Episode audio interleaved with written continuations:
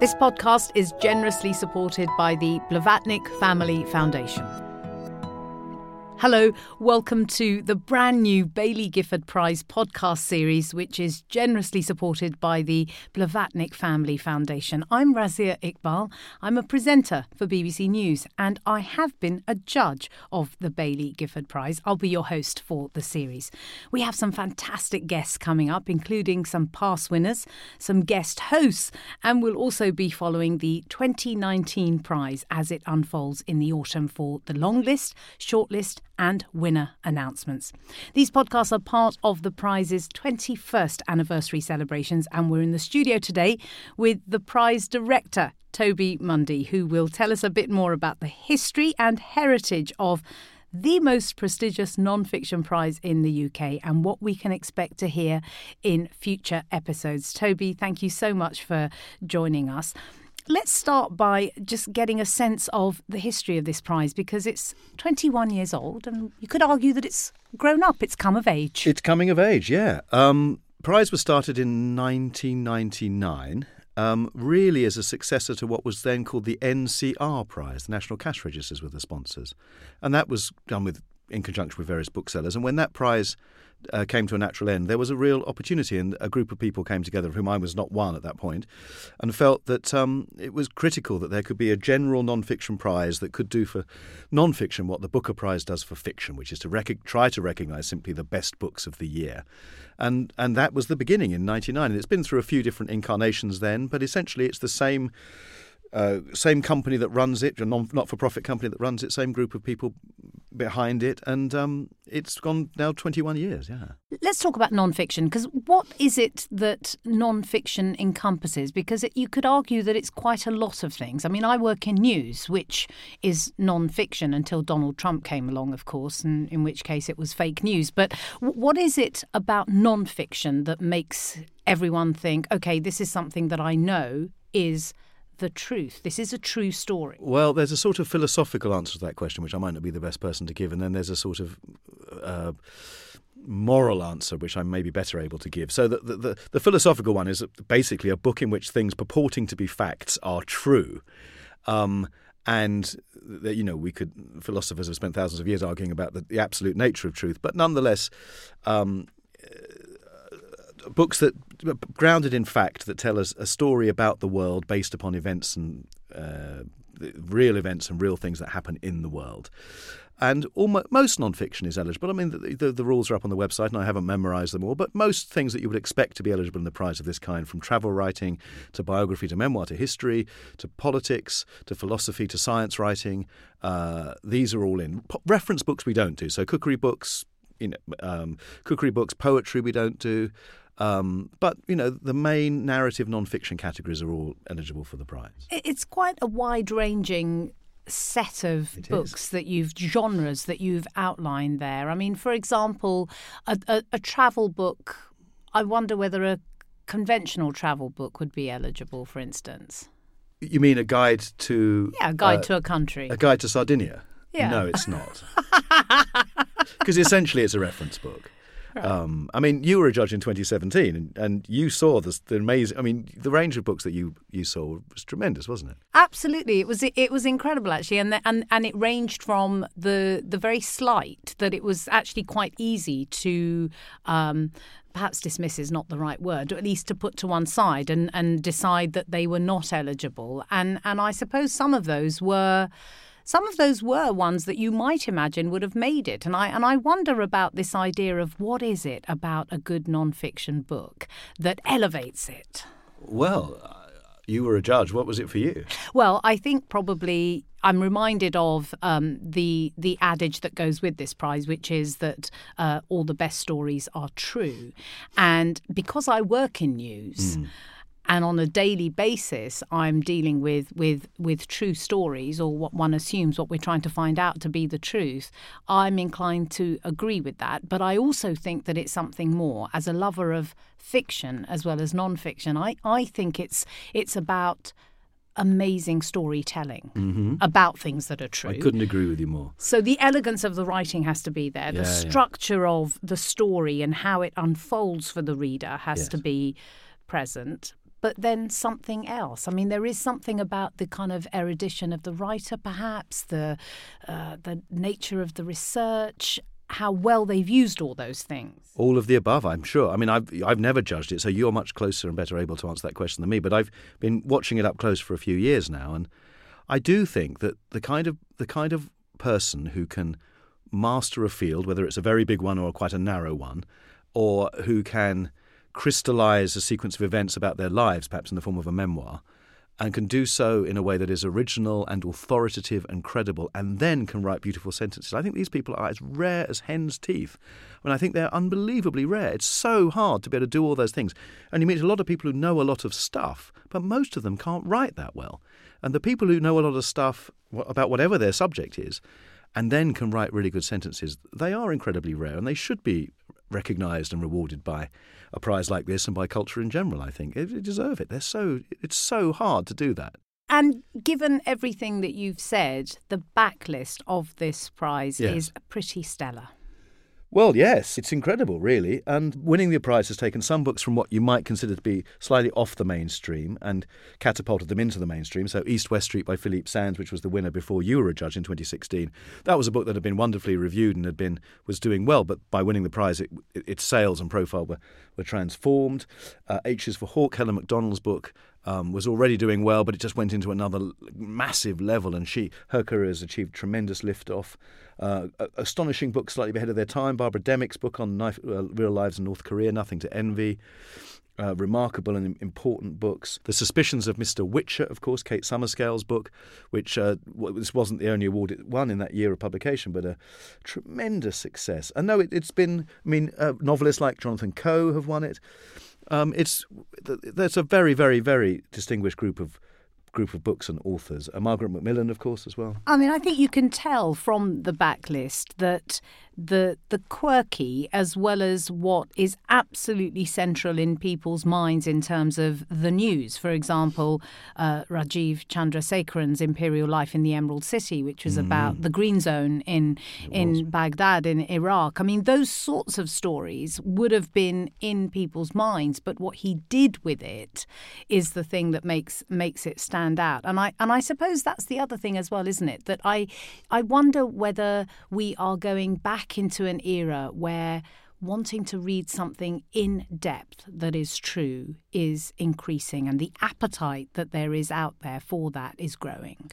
Yes, I would say that, but I, I think so. We're looking for new ways into stories. Now, Hisham Matar's book, The Return, of course, tells the story of his father's murder and abduction by the Gaddafi regime in Libya. But it's actually, of course, a, a history of Gaddafi's Libya. And the book is the book is a, a, magnificent book and was shortlisted in 2016 um, when the year Philippe Sands won. Um, but that it, it, as well as telling an incredible human story, it was an extraordinary way for ordinary readers to read about the history of Libya under, under Gaddafi, which was as strange as anything you could make find in a novel. And deeply lyrical and beautiful to and read. De- uh, all of those things. Yeah, it's a remarkable book. I, I, I wonder, in the context of everything that we're talking about, uh, you know, I, I, I, mentioned that we are, of course, living in the age of, of fake news, and, and I wonder what that does to the world of non-fiction. Yeah, I'm a bit so. I'm not totally sold on this idea of fake news. I mean, you and I may be about the same age, but essentially we grew up in tabloid land, and there was a lot of made up stuff in the tabloids when we were younger people, even younger people. and uh, you know, newspapers. Some newspapers have been making up stuff for a long time. But I think what's changed is what somebody once called, I think Damian Thompson, a journalist, called counter knowledge, which is this idea of alternative knowledge that could circulate via the internet in, through closed groups who didn't have to be challenged by conventional sources and authorities. And that clearly is completely new. So the explosion of anti vaxxers, the explosion of flat earthers, which makes my head spin, and, and, and the existence of just uh, alternative in what do they call it? Alternative facts was Trump's spokesperson, wasn't it? Alternative. Exactly, yeah. uh, that that is part of what we have to fight against. Part of what the purpose of this prize is to fight against. I think it's part of what our sponsors like as well. The, the legitimacy, I suppose, also of um, conspiracy theorists, in that they may not be legitimate, but they're given a platform and a way in which they can speak about their conspiracy theories that gives them some credibility, which needs to be consistently challenged. Yeah, I think in the pre-internet age, conspiracy theorists, let's say they're on the far right, would have to have subscribed to strange magazines and could occasionally have gone to pubs and stuff to meet other people. But essentially, they were relatively isolated from like-minded people. Well, that's not true anymore and they can find hundreds, thousands, maybe even more people who can vindicate and validate their ideas. And some of those ideas are just silly, and some of them are alarming. And whatever they are, one of the things a book prize like this does is to put out into the public arena um, alternatives to that, that, that that validate scholarship and research and storytelling. And the storytelling part is really important. I mean, if we want to know about the Wall Street crash, none of us go home and read a textbook. We read a narrative. Human beings outside of upper echelons of academia can only really understand history or science or other things through narrative, through stories. That's the only way we can take it in. And through individual stories yeah. as well. Even if you're not, even if, for example, with Margaret Macmillan's The uh, Peacemakers, you know, the Paris Peace Conference of 1919, we know that this is a book that is full of a cast of Incredible incredibly familiar. Yeah politicians. But one of the things that she manages to do is to continually remind you of the impact of what these politicians Absolutely. did. And, and I suppose that's a way of going into a story that makes it um, accessible as well as reminds people that they're not lost in all of this, in the, in the big story. Absolutely. And, and Professor Macmillan found in that uh, peace conference of 1919 a perfect – I mean, I say small story, a relatively small story, to tell a huge story, a turning point in the beginning of the 20th century where an old world ended and a new world was brought into being, one that we would later discover with the benefit of hindsight would be disastrous, have its own disastrous consequences. And there's there's, I mean, uh, the, the um, James Shapiro book, 1599, A Year in the Life of Shakespeare. Again, that's another turning point book. That's uh, the transition from a sort of Elizabethan age to James, the, the age of James and the one that, that, that, that would follow.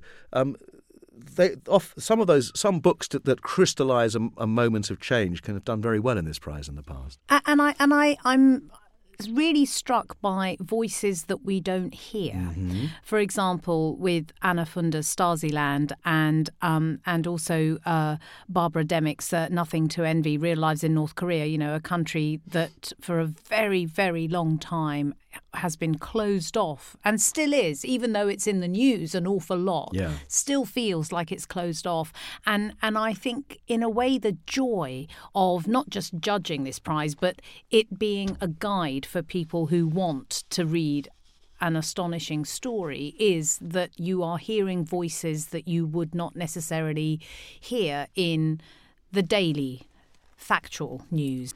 In in the landscape of book prizes, mm-hmm. we know that uh, prizes do many things. Their functions are are various, and and in the context of nonfiction, I wonder whether you can outline for us how what the impact is of winning the Baillie Gifford for individuals. You, you, you talked about Philippe Sands and, and how that book had been well reviewed, but then it just kind of went into the stratosphere. And it's the same for the year that I judged the prize with How to Survive a Plague and David France. I mean, yeah. he was a, a, a man who had made a film pretty much about this story, but winning this prize really changed things for him. It, it, yeah, an incredible book. I think it does several things. It gives the author a very substantial check and no writer would turn that down, and nor should they. I mean, I think we, we all sorts of people get rewarded for less good things than writing quality non-fiction books, so that's a very good thing in itself. Uh, it ignites the overseas marketplace, so. Um, a book that wins the Baillie Gifford Prize will very often then be translated into other languages where previously that hadn't happened. Um, and sometimes quite a lot of languages. Um, and then there is a sales spike as well. Um, it's not always the same kind of sales spike, um, but in every instance, the sales will go up several hundred percent from where they were, and sometimes it will pave the way for a, a very big paperback bestseller and, and a long life for the book. The book will probably remain almost all of our back catalogue in front of us here. All um, 20, 20 of them are almost all in, still in print. Presumably, there is an impact of being mentioned on or being selected for the shortlist. Oh, yeah, absolutely. It will help sales along. It's a proper accolade of the kind that you might put on your CV that will improve your earning power over time. Uh, it will publishers put it on the cover of their paperbacks for a reason, shortlisted for the Baillie Gifford Prize or shortlisted for the Booker Prize. These are things that cue that, that, that signal to readers in the marketplace that this book has distinction. I'm excited by the prospect of bringing together some of the past winners to to talk about the things that we're discussing a little bit, you know, the impact of, of winning the prize uh, on on their lives as authors, but but also just as a as a way of reminding people about the longevity of the books and the strength of the stories. I'm, I'm really looking forward to that. Absolutely, I can't wait, and I, I think uh, there are some wonderful combinations of winners and previous shortlisted authors within this list in front of us. And they were all hugely interesting people. And just to hear them talk about their research methods and that moment when they thought, that moment when they were wondering if they had a good story, to really knowing that this was going to be um, something they could write at book length, and then knowing that they were really producing good work. And did they? I'm curious about whether some of these writers actually knew how good the work they were producing was at the time, or whether you're so up to your eyes in the detail that can you actually see the bigger picture? I think the best writers can see the bigger picture. I'm sure they can, but when you look at something like um, the H is for Hawk, you know, that is such a personal memoir, but it's also a lot more besides. And and, and similarly yeah. with, with Philippe Sands and East West Street, you know, the, the impetus, the impulse for that is is to try and look at something that was really quite personal for Philippe, and mm-hmm. then it mm-hmm. becomes a much, much bigger story.